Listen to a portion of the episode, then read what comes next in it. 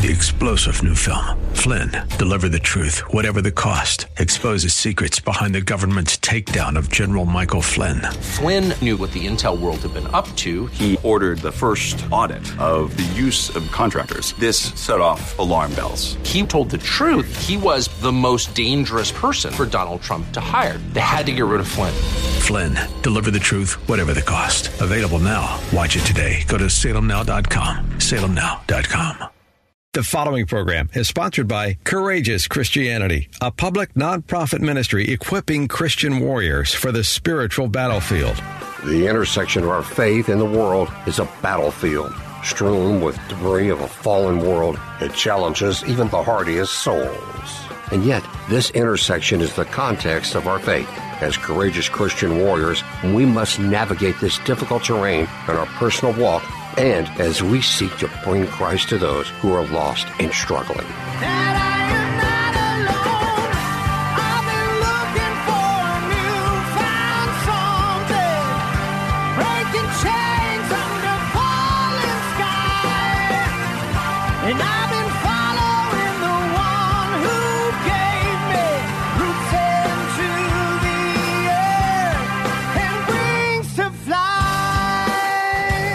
As a colonel in the Marine Corps Reserves with numerous combat deployments, Richard Mendelow has walked dangerous ground in peacetime and in war. Join us as he and his guests shed light on this critical intersection on spiritual combat and on the rules of engagement for courageous Christianity. And here's your host, Richard Mendelow.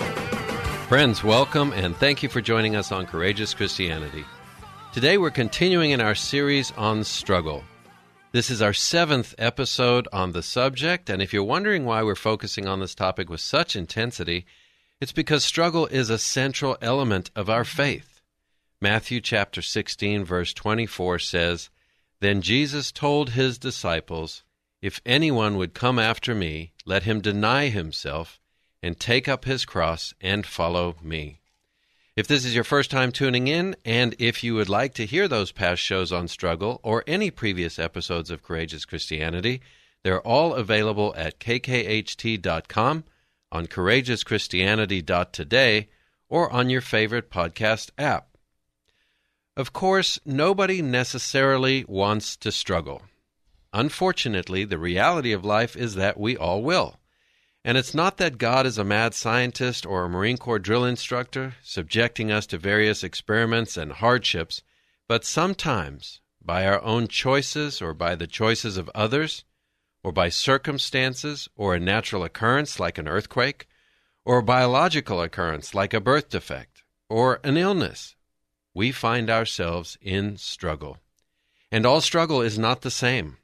Some challenges may be light and transient, and others may be soul-rending and unending, reaching into the very depths of our faith and our ability to endure.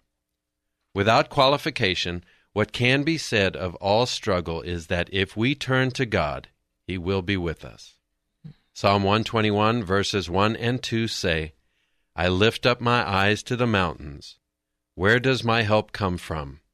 My help comes from the Lord, the maker of heaven and earth." Our help comes from the Lord, and I imagine nobody knows this better than our guest today. Wendy Geikema is a Christian and a certified executive and leadership coach. She works with leaders in corporate and nonprofit settings, including coaching students at Rice and Vanderbilt universities. Wendy believes that everyone can be a leader as they choose to influence the world around them, and this belief does not come without cost. Wendy has walked ground that nobody wants to walk, and we're so grateful and honored that she would be willing to share her story with us. Wendy, welcome. Thank you, Richard. It's a pleasure to be here. And as always, I'm joined by and so grateful for my wedded wingman, Christy Mendelow. Wendy laughs. I love like that. I used to be a whole bunch of different adjectives before, and now I'm the wedded wingman, and I'm so grateful. And Wendy, so glad you're here. Oh, it's great to be here, Christy.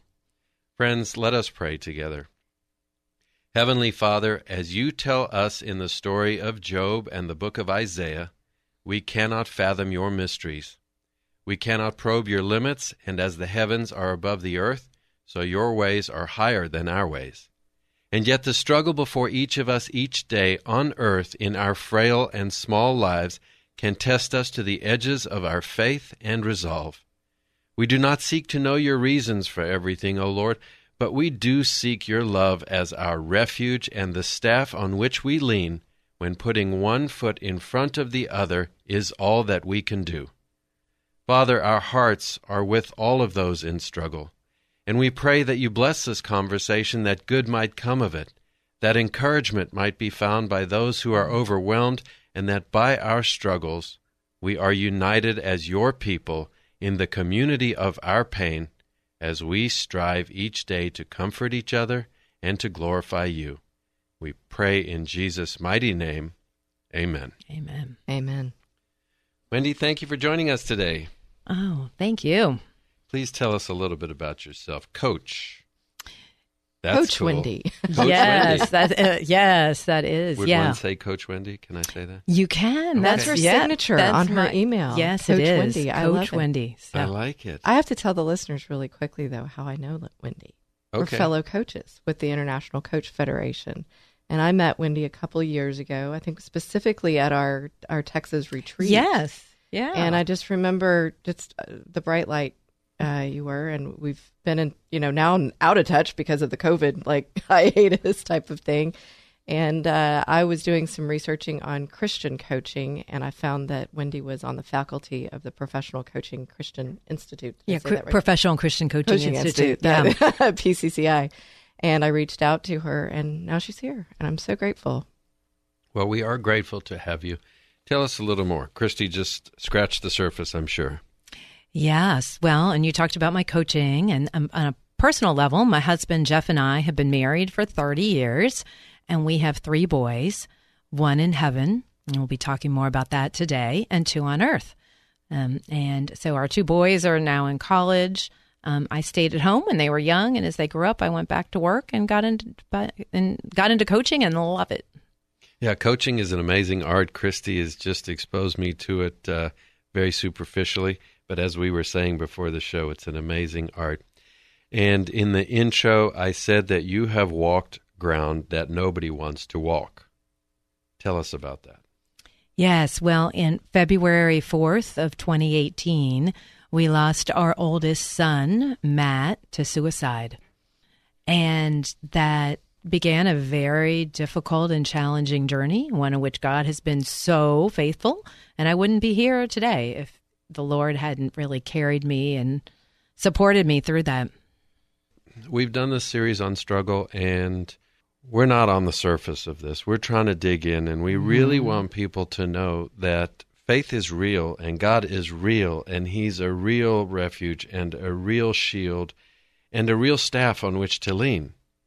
And so just please start at the beginning as you would. And tell us about how the journey was for you through that pain and with his help. Yeah. It was, our son was a senior at Texas A&M University, and he was about to graduate with honors and had a great job. And unbeknownst to us, his girlfriend was breaking up with him. And that was evidently really difficult for him. We didn't know this was happening. And so on the morning of February 4th, we had gone to church, and we got a phone call right after saying that Matt was unresponsive. It came from his roommate. And so we jumped in the car, drove to College Station, no idea what was in store for us. I mean, we just thought, oh, he might, health issue or something like that. But on the way, I got a phone call, and it was the Texas A&M police, and they were telling us to come to the police station. And I just knew in my heart, if he was alive, they wouldn't be calling us to come to the police station.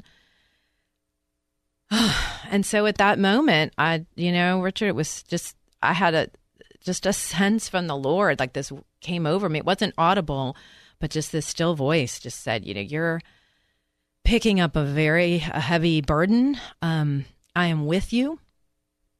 I had this vision of a conduit pipe, those big white pipes that you know, wires would go through or something, or water, and this, and those, it said, you know, I want my glory to flow through you.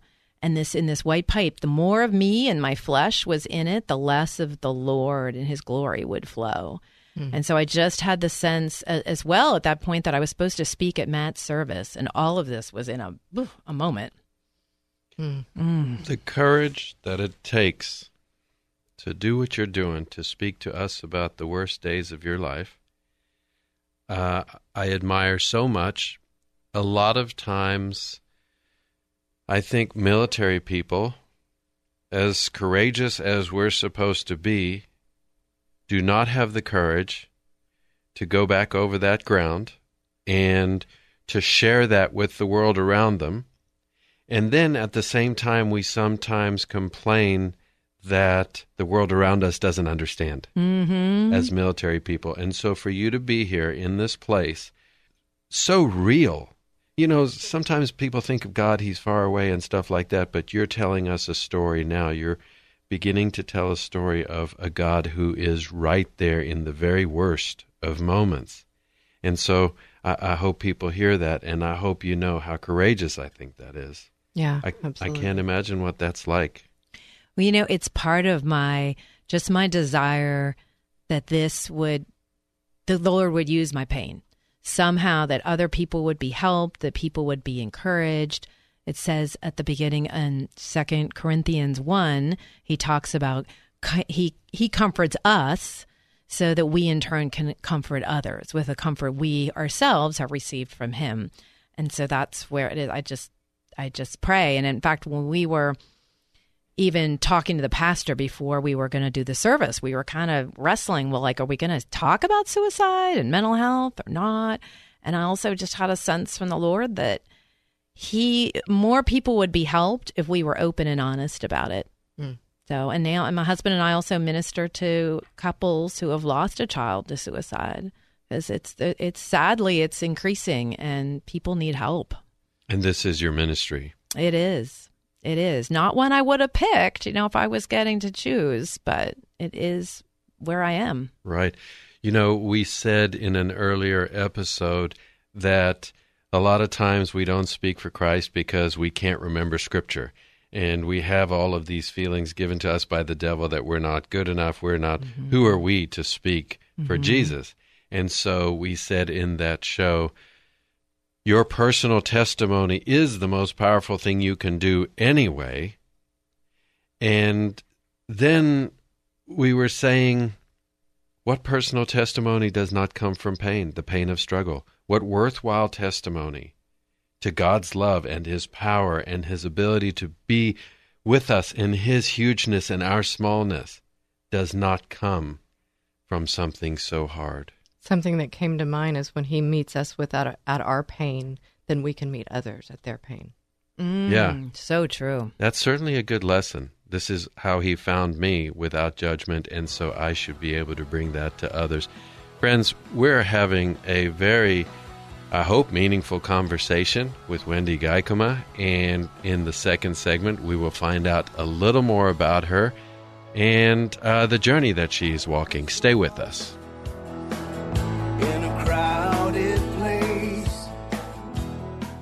Hello, everyone. This is Christy Mendelow. As you may know, I'm host Richard Mendelow's Wingman. You might wonder what a wingman is. Here on Courageous Christianity, it means I'm here to support the host of this show and our efforts to accomplish our mission. That mission is to equip Christian warriors for the spiritual battlefield, and we need your help to do that. Your tax-deductible support is what keeps us on the air and sustains our ongoing efforts. Courageous Christianity is a public, nonprofit ministry. If you'd like to support our mission and this ministry, you can do so by texting any amount to 281-800-4940. That's 281-800-4940. And for a donation of $25 or more, we will send you a signed copy of Richard's book, Right Makes Might, 40 Days to Courageous Christianity. You will absolutely love this devotional, and it will help you to be more equipped in your walk as a courageous Christian. If texting isn't a fit, you can also donate by going to CourageousChristianity.today. So text to donate to 281-800-4940 or go to CourageousChristianity.today. Friends, thank you. We are so very grateful for your listenership and for your support.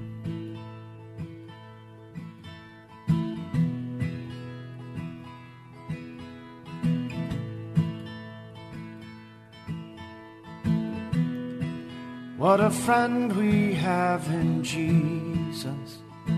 Friends, welcome back. We're talking with Wendy Geikema, a Christian, a wife, a mother, and a certified executive coach who is courageously sharing her story about the loss of her son, Matt, to suicide.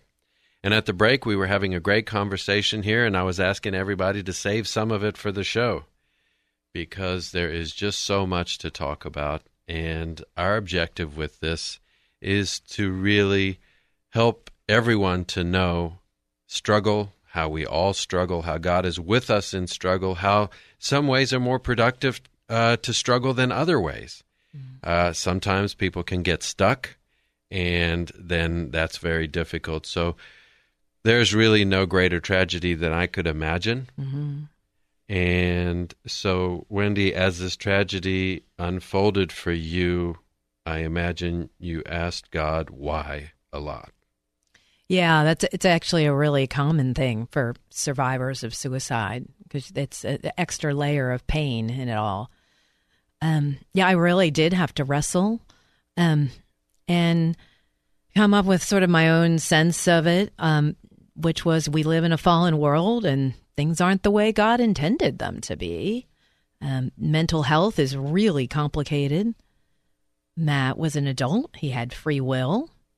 And I also believe there is a piece of spiritual attack in this as well. And all of these threaded together.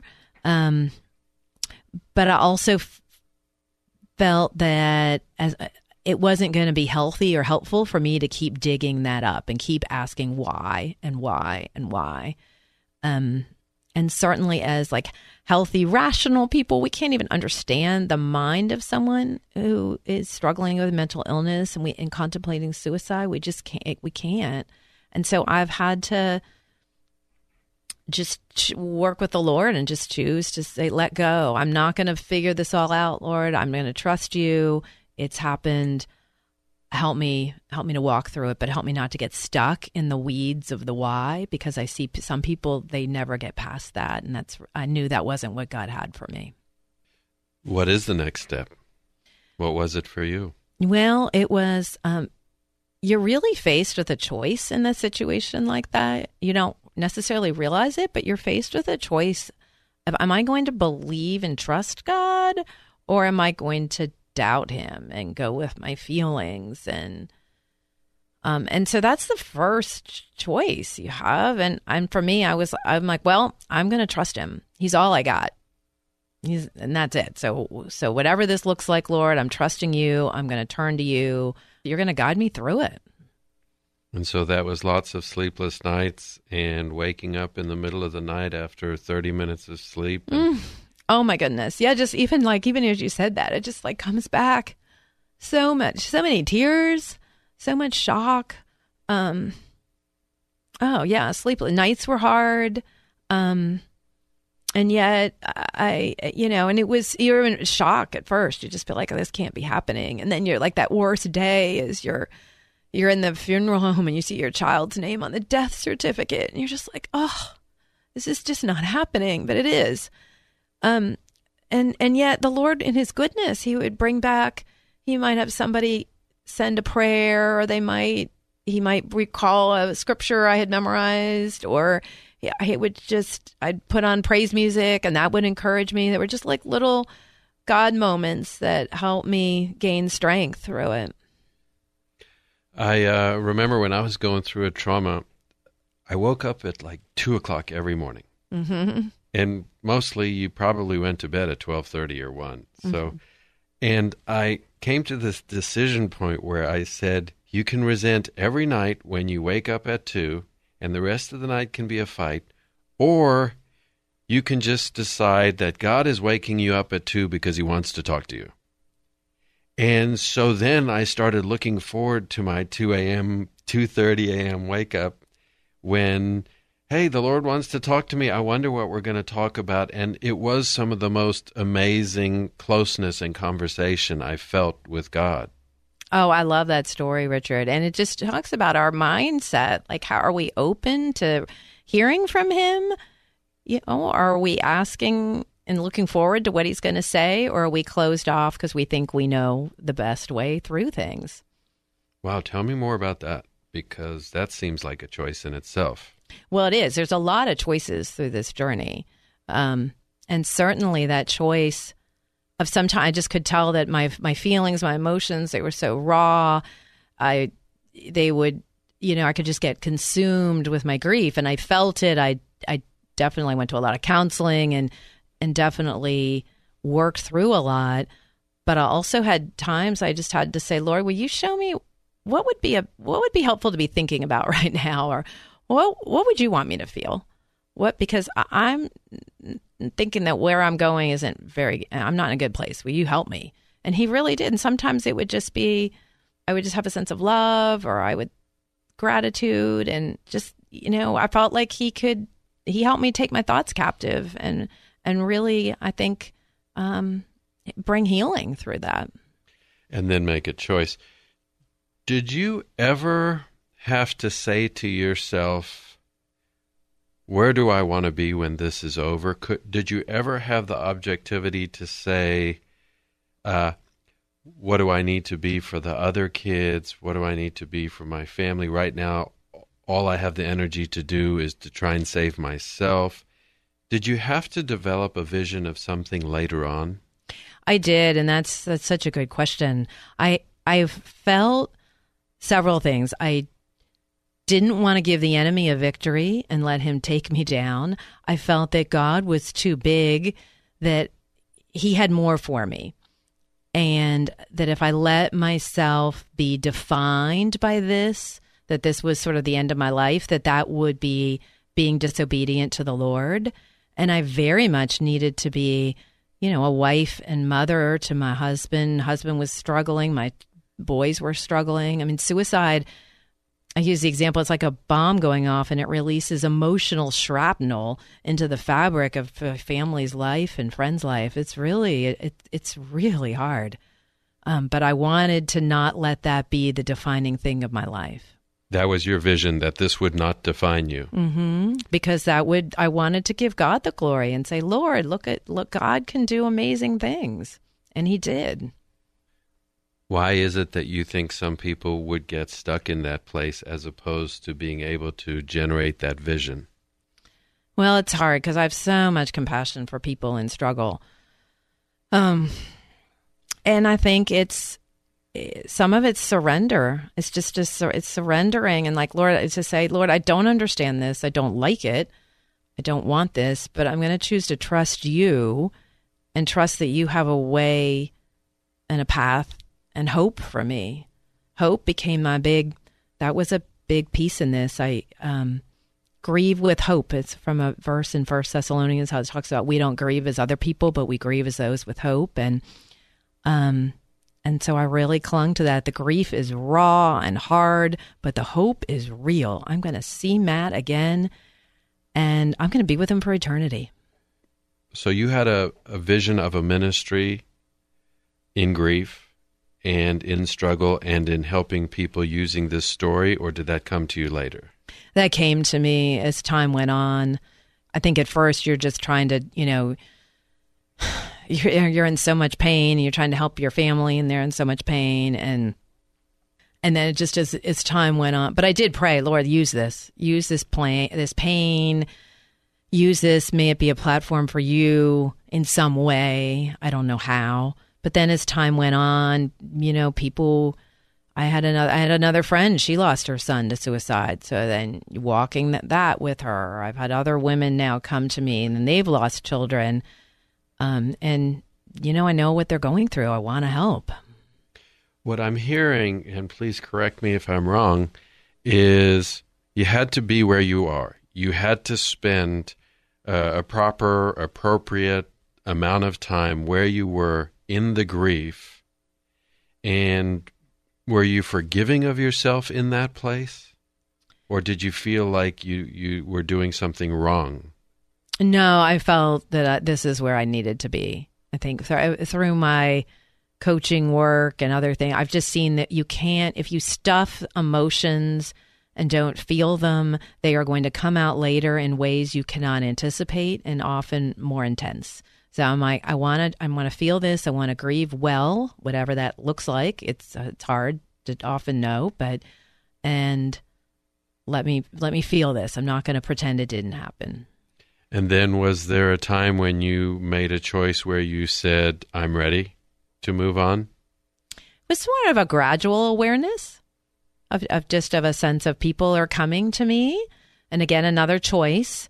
Am I going to, help them or not? I mean, the week that my friend lost her son to suicide, it was so hard because I'm walking with her and it's stirring up it's all the pain's coming back to me. And I can remember and that first week is like, it's the worst week of your life. It's so horrible. And I was like living it all over again, but I'm like, Lord, help me. I want to help my friend. I want to help her. And I do believe he was able to use that. Shame. Something that I took from some of the notes that you had sent was the worst day of your life became the worst week of your life. And so, friends, I hope what you hear in all of this is that there's no right way or there's no wrong way, but you have to be where you are, and you have to be in that place. And if you don't allow yourself to be in that place with God, then it's going to change the way you come out of it. And then it could be something that gets you stuck, and it could be something that defines you for the worse, as opposed to something that defines you for the good that you can do later on for people. And then the next thing I heard was that you have to have a vision of something after, and something that's not painful, and something that's a service to God, knowing that He walks with us in everything. And if you remember in a previous show, Christy talked about that. Your belief about your circumstances will define how things go. So I hope you hear what Wendy has been so brave as to share, and I hope you'll stay with us. We'll be back after these messages. I get that we all have our day. They fought for our freedom and made sacrifices most of us can't imagine, and now our veterans need our help. Hi, friends. I'm Christy Mendelow, Richard's wingman here on Courageous Christianity. You've possibly heard us talking about Freedom Alliance on the show. It's an organization near and dear to our hearts. Freedom Alliance is healing the wounds of war, including the devastating emotional injuries that cause veterans to reject God's love. Freedom Alliance is saving lives and military marriages. They rehabilitate wounded heroes, donate customized wheelchairs to amputees, and provide college scholarships to the sons and daughters of military heroes. I hope you'll join us in supporting our combat veterans by donating to Freedom Alliance today. I urge you to visit freedomalliance.org to learn more about their mission. We at Courageous Christianity know the team at Freedom Alliance, and we've seen them do the Lord's work. They are committed to helping ordinary Americans who've done extraordinary things. Please go to freedomalliance.org to make a contribution that will change a hero's life. Friends, since we launched this show, Christy Mendelow has been my wingman on Courageous Christianity. To our message of courageous faith, she adds her invaluable perspective as a transformational coach. She is the walking embodiment of courage and compassion, and she brings this to bear on those going through divorce in her own show, The Divorce Coaching Hour, which airs Saturdays from 1 to 2 p.m. right here on 100.7 KKHT, The Word. For those who are struggling in their marriages, she brings hope with guests who speak to the myriad counseling options available. For those who are going through divorce, she offers invaluable technical assistance. And for those who are coming out of divorce, she delivers a unique perspective on the opportunity for growth and change.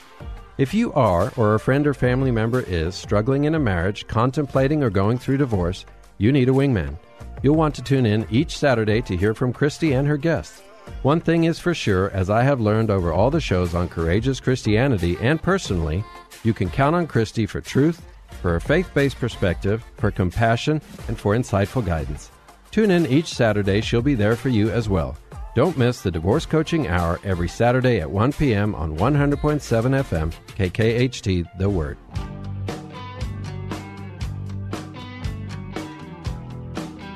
Friends, you're listening to Courageous Christianity, and we are talking with Wendy Geikema about her struggle following the loss of her son, Matt, and a verse which occurs to me from 2 Corinthians chapter 4, verses 17 and 18, says this, "For our light and momentary troubles are achieving for us an eternal glory that far outweighs them all. So we fix our eyes not on what is seen, but on what is unseen, since what is seen is temporary, but what is unseen is eternal." And when you're in struggle and when you're in grief, it's very hard often to focus on anything but what's right in front of you and the pain that's right in front of you. I remember when I lost my best friend in a jet crash, and I was mowing the grass. The next day, I was going to be taking his body to Arlington, and I would be meeting with his parents, and they were going to come back to the air station where we were stationed in North Carolina, and I was mowing the grass, and it was the summer in North Carolina, and I remember I could not contemplate putting one foot in front of the other as I mowed this grass. And each step was just so heavy, I didn't think I could take it, and then I would take it, and I would take another step. So if you'd have said to me in that moment, focus on what is unseen, it would have been very hard because what was seen was so overwhelming. But that is our faith, and that is the love of our God, that He is with us and closer to us even when we struggle. So we're talking with Wendy about the loss of her son, Matt, and we were talking in the last segment a little bit about, I guess, what you could call grieving well. Mm-hmm. More productive ways to look at this, spending time with your pain, we said was important. We said to have a vision beyond this time because this will be over. We move forward. The one thing that's true about life is that change is constant. Mm-hmm. And so what would you say on the subject of grieving well? That's such a rich conversation there because there's so many pieces of it. And one, such a big piece has been allowing other people to come alongside and help me. And, you know, I shared prayer requests. I shared my pain. I was open with friends. We had a lot of people that would reach out and pray for us or send me verses. And then allowing people to help. Like people brought meals, people brought all sorts of stuff. They went grocery shopping because really the first time I tried to go grocery shopping, I walked in and I saw like Matt's favorite food and I cried. I had to go back in the car and I cried and I couldn't do it. Couldn't grocery shop. And so it's like one of my friends said, "Hey, can I go to the store for you?" And I was like, "Oh, thank you, Lord. Thank you. I don't have to go to the grocery store for a bit." And so just the community of believers and allowing them to love you, because that's part of that's what God calls us to. That was huge. Well, I did kind of allude to that when I was saying that sometimes military people don't share what we have, and we carry it as a burden, and we know that that's a small part of PTSD, and at the same time, then people don't understand, and then they're scared of us, and then we get less connectivity, and then we're more isolated in our grief, and that translates later to being stuck in it. Mm-hmm. It brings to mind what I'm hearing there is vulnerability, and it's tough for us to do vulnerability, no matter. And so it calls to us to bring down those walls and reach out. And that can be so hard to do. And it takes courage because sometimes people do wrong things. Well, and because they're so uncomfortable with, I don't know what to say. And then they say the wrong thing. And so you let your guard down and then somebody says something crazy to you and you're like, okay, never doing that again.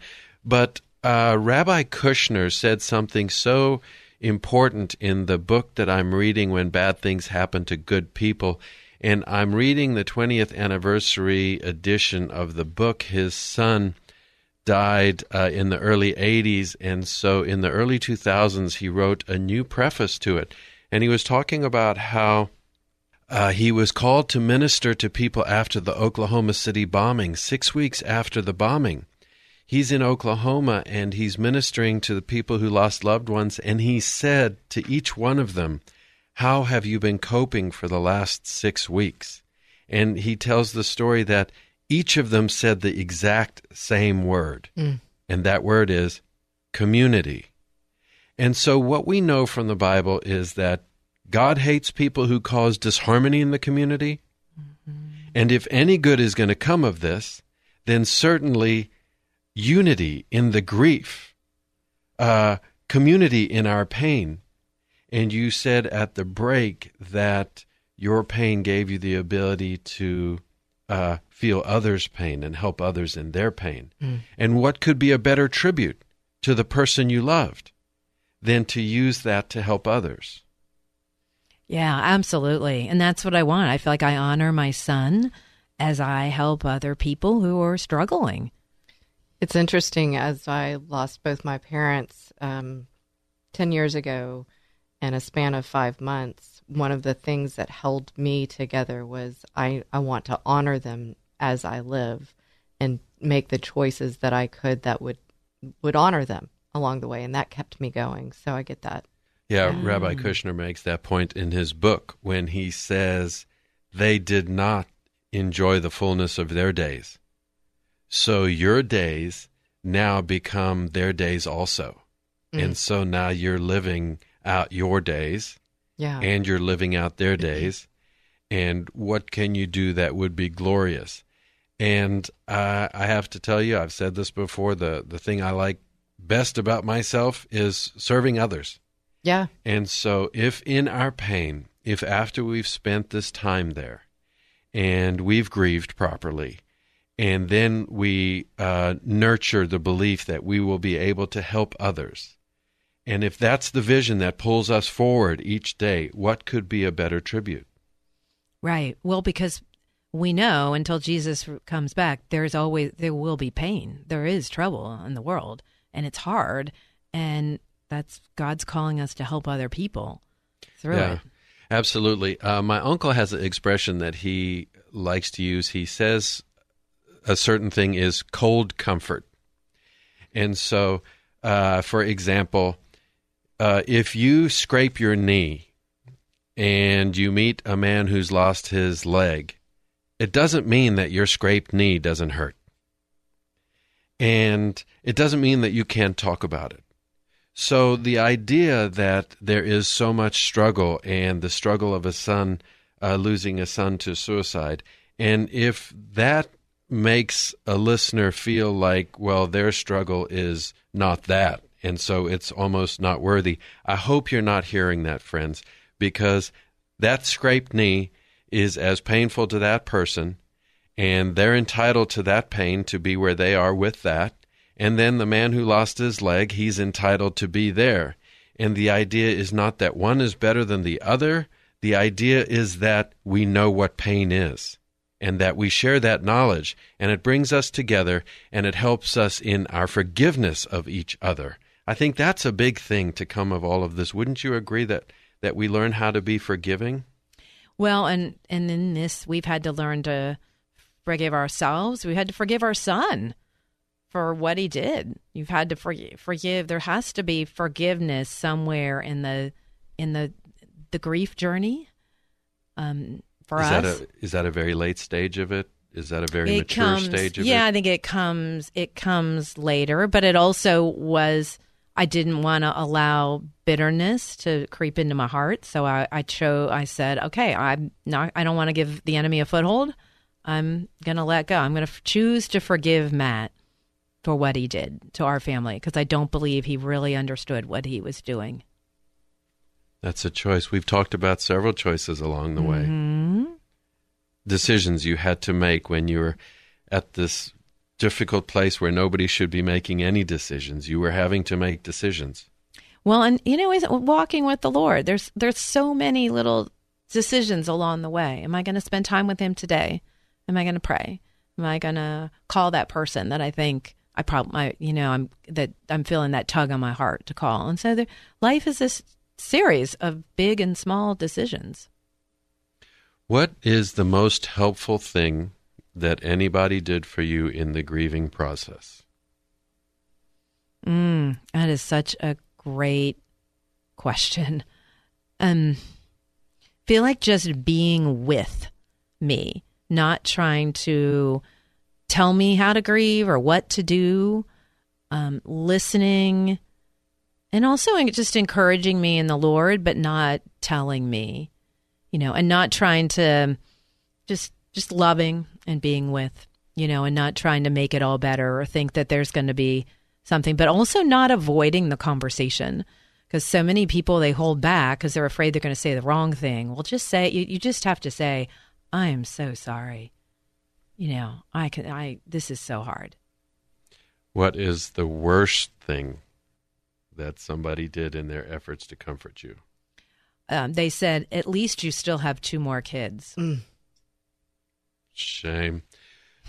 Friends, if you read the book of Job, which is the quintessential book on of the Bible on suffering, Job's friends, his 3 friends, came over with him very early on. And God bless them, they came to him. It must have been hard for them. They could have stayed home and been comfortable, but they stepped into that discomfort. And for the first 7 days, they sat with Job and they said nothing. And I can't imagine how hard that was for them, and I can't imagine how comforting it was for Job. And after 7 days, that's when the wheels came off the cart, and they said all kinds of crazy stuff that was just really bad. But that's what the book of Job is about, and if you want to hear crazy things that you shouldn't say, you should read that book. And we're going to come back and talk with Wendy Geikema a little more in the 4th segment. Stay with us. I look back to see the momentary cause of the whiplash, commotion. Friends, it's Richard, the host of Courageous Christianity. In addition to donations, sponsorships also help to keep us on the air and sustain our ongoing efforts. We'd love for you to join us in this mission. If you own a Christian business or an entrepreneur, or it's on your heart to support our efforts, sponsorship opportunities are available. You'll have the chance to have your message heard during each show and much more. If you want to join us in our mission to equip Christian warriors for the spiritual battlefield and support us with your sponsorship, contact us at 281-656-1833 or email us at courageouschristianity@gmail.com. Contact us today to apply, as there are some requirements. So give us a call at 281-656-1833 or email us at courageouschristianity@gmail.com. We're grateful for your listenership and for your support. Friends, you're back with Courageous Christianity, and we're talking with Wendy Geikema about the loss of her son, Matt. And as I thought about this show and prepared for it, I was very excited about the fact that Wendy is a coach. And so understanding how people move around in grief or struggle or transition is her wheelhouse, right, Coach? And so who better to speak into this tragedy, even though it was her own tragedy, who better to help us understand it and help us understand the journey of struggle and the transformational potential in struggle and the good that can come out of it. And a lot of times when we have struggle, people want to blame God. They want to be angry at him. They think of him as the mad scientist that I alluded to in the beginning, mixing things around in a test tube. And that is not how it is. He is a loving God, and people make choices, and things happen, and we are left to deal with those things. And the question is, as you may have heard throughout the first 3 segments, what choice will we make? Believe it or not, a lot of these things are choices.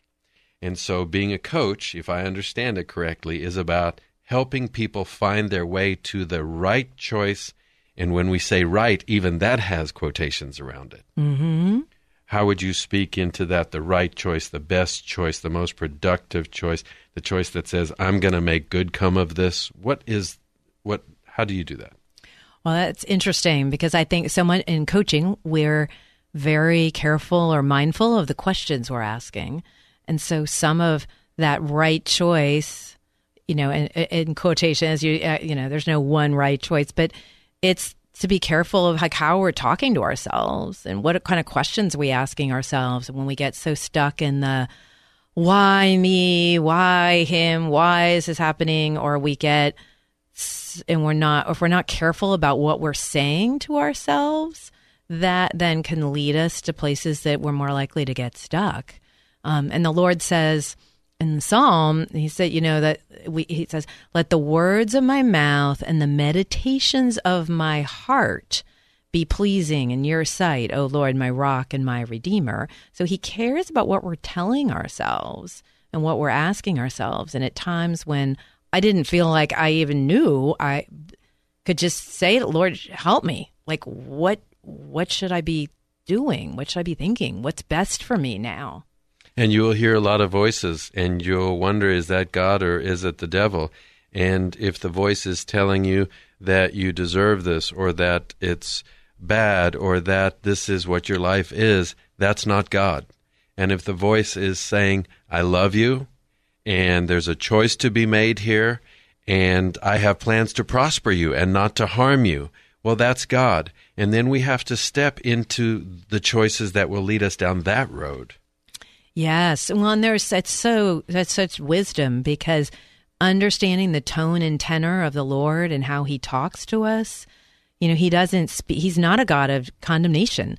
And so with that judgy inner critic voice, that's not him. And to be able to know that and then say, no, I'm not going to listen to that. What I've heard in both of the things you said there is the word lead. And we often talk about in coaching those leading questions, like kind of we know the answer, and so we're going to ask the question that leads them to that answer. But if so, the question for us would be, who's leading us? Who's leading our thoughts? Is it God? Is it the Word? Is it Scripture? Or is it the devil? Well, you said very early on something that you said it in two different ways, take the thoughts captive. Mm-hmm. And you really have to. Because at 2 o'clock in the morning when I was waking up in that place, I had a choice to make. Was I going to dread the rest of the night?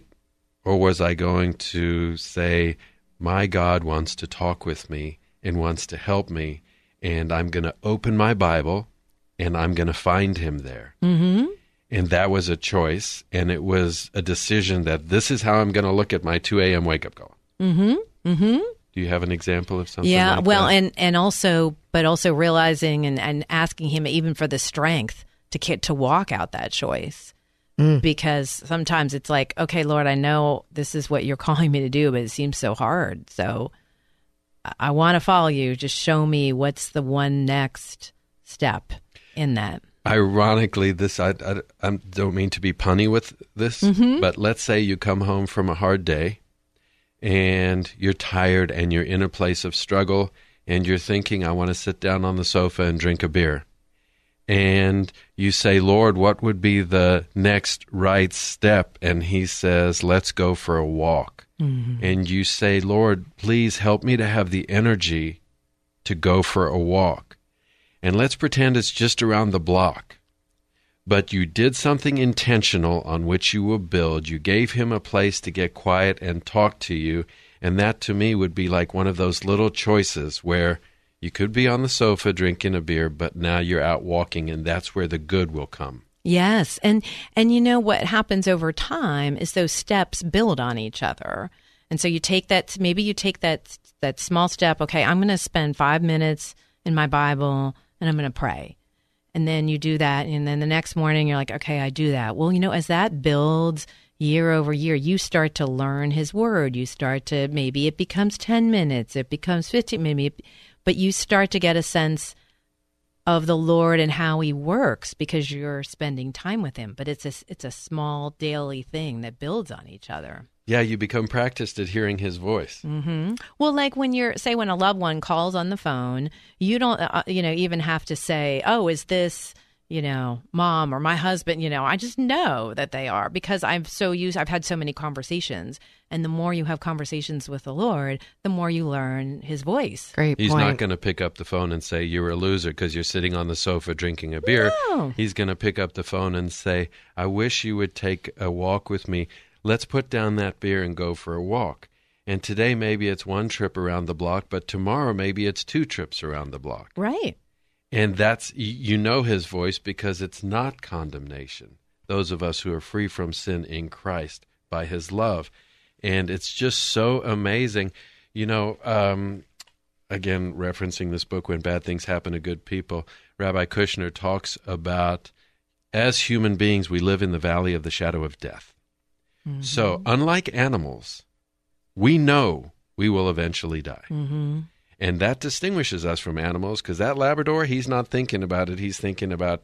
That's why he's so happy. That's one of the, and so it is a big load, friends. It is hard for us to contemplate our mortality and our struggle in light of our mortality. Is this all there is and so forth?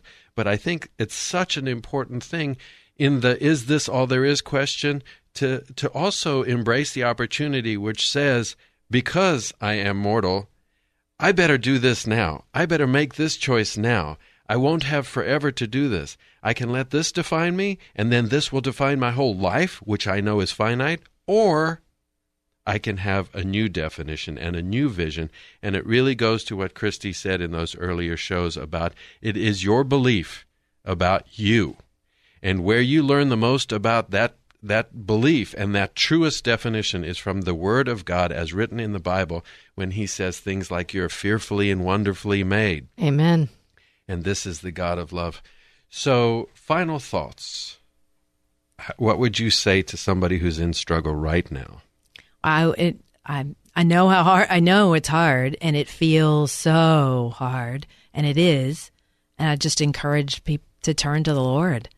And he is faithful, and he loves you and cares about you and has plans and purpose for your life. And if you, as you turn to him, he is going to help you slowly, step by step, to get to a place that's going to be a better place. Amen. I often say tiny baby steps, and I said it to a friend yesterday even, is tiny baby steps still wins the race. Right. Well, that mixes a whole bunch of stuff I don't understand because babies always do take tiny steps, and I haven't seen a lot of tiny step in racing babies either. Well, let me show you the meme I sent her. It's okay. Really funny. It's all very confusing. Friends, that is a confusing moment of truth, which brings us to the real moment of truth. As you know, in every show, we have a moment of truth where we look at Scripture, which informs our discussion. And we do this to remind ourselves that God's Word is our first refuge, and a refuge is a place of safety and security. And it's always relevant. It is living and breathing, and it will find us wherever we are for our particular situation. And if we walk it out on a daily basis, it never fails. And today our moment of truth comes from Psalm 18, verse 2, which says, "The Lord is my rock, my fortress, and my deliverer. My God is my rock, in whom I take refuge, my shield and the horn of my salvation, my stronghold." As you heard Wendy say, that's the strength that we have is the Lord. So as we struggle, it's very easy to get lost in the question of why, as though we have the vocabulary to understand like Job, and we want God to explain. This is a very natural and reasonable response. At the same time, some things have no earthly explanation. All we can do is take our next best step, and then another, and then another. And as you take those steps, it's best to walk on solid ground, and God is that ground. He is our rock. He is the bedrock on which the foundation of everything lasting and valuable is built. If in our struggle we can learn to trust in the boundless love of God and build on that, then we will be better off. And if in the vulnerability of our struggle we can love those around us, then we will all be better off. And that, simply put, is courageous Christianity. So, Wendy, thank you so much for being with us and for being so courageous as to share this amazing journey, this difficult journey. Well, thank you both for having me. And I love what you're doing in meeting people in their struggles and pointing them to the Lord. Mm. Amen. Amen. Thank you, God. Friends, thanks for joining Christy and me today. We hope you'll join us each and every week here on 100.7 FM, KKHT, The Word, at kkht.com, or on CourageousChristianity.today, or your favorite podcast app where you can listen to previous episodes by podcast. We are honored to walk with you in Christ. If you are in struggle, you're in our prayers. God bless and Semper Fi.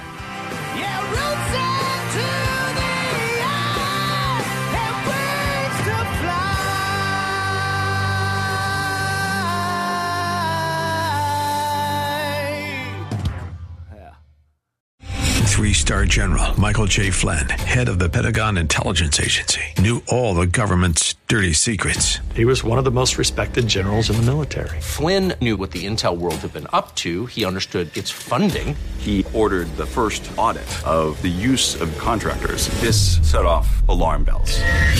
The explosive new documentary, Flynn, Deliver the Truth, Whatever the Cost, and covers the facts behind this scandal. Flynn told the truth. He was the most dangerous person for Donald Trump to hire. I find out the worst enemy that I'm going to face in my life is right here in America. They took my assessment and they wanted me to change it. And I was like, I'm not changing it. They had to get rid of Flynn. With in-depth interviews, archival footage, and never-before-seen personal records of the man behind the headlines. I just felt like I was drowning. Flynn, Deliver the Truth, Whatever the Cost. Available now. Watch it today. Go to SalemNow.com. SalemNow.com.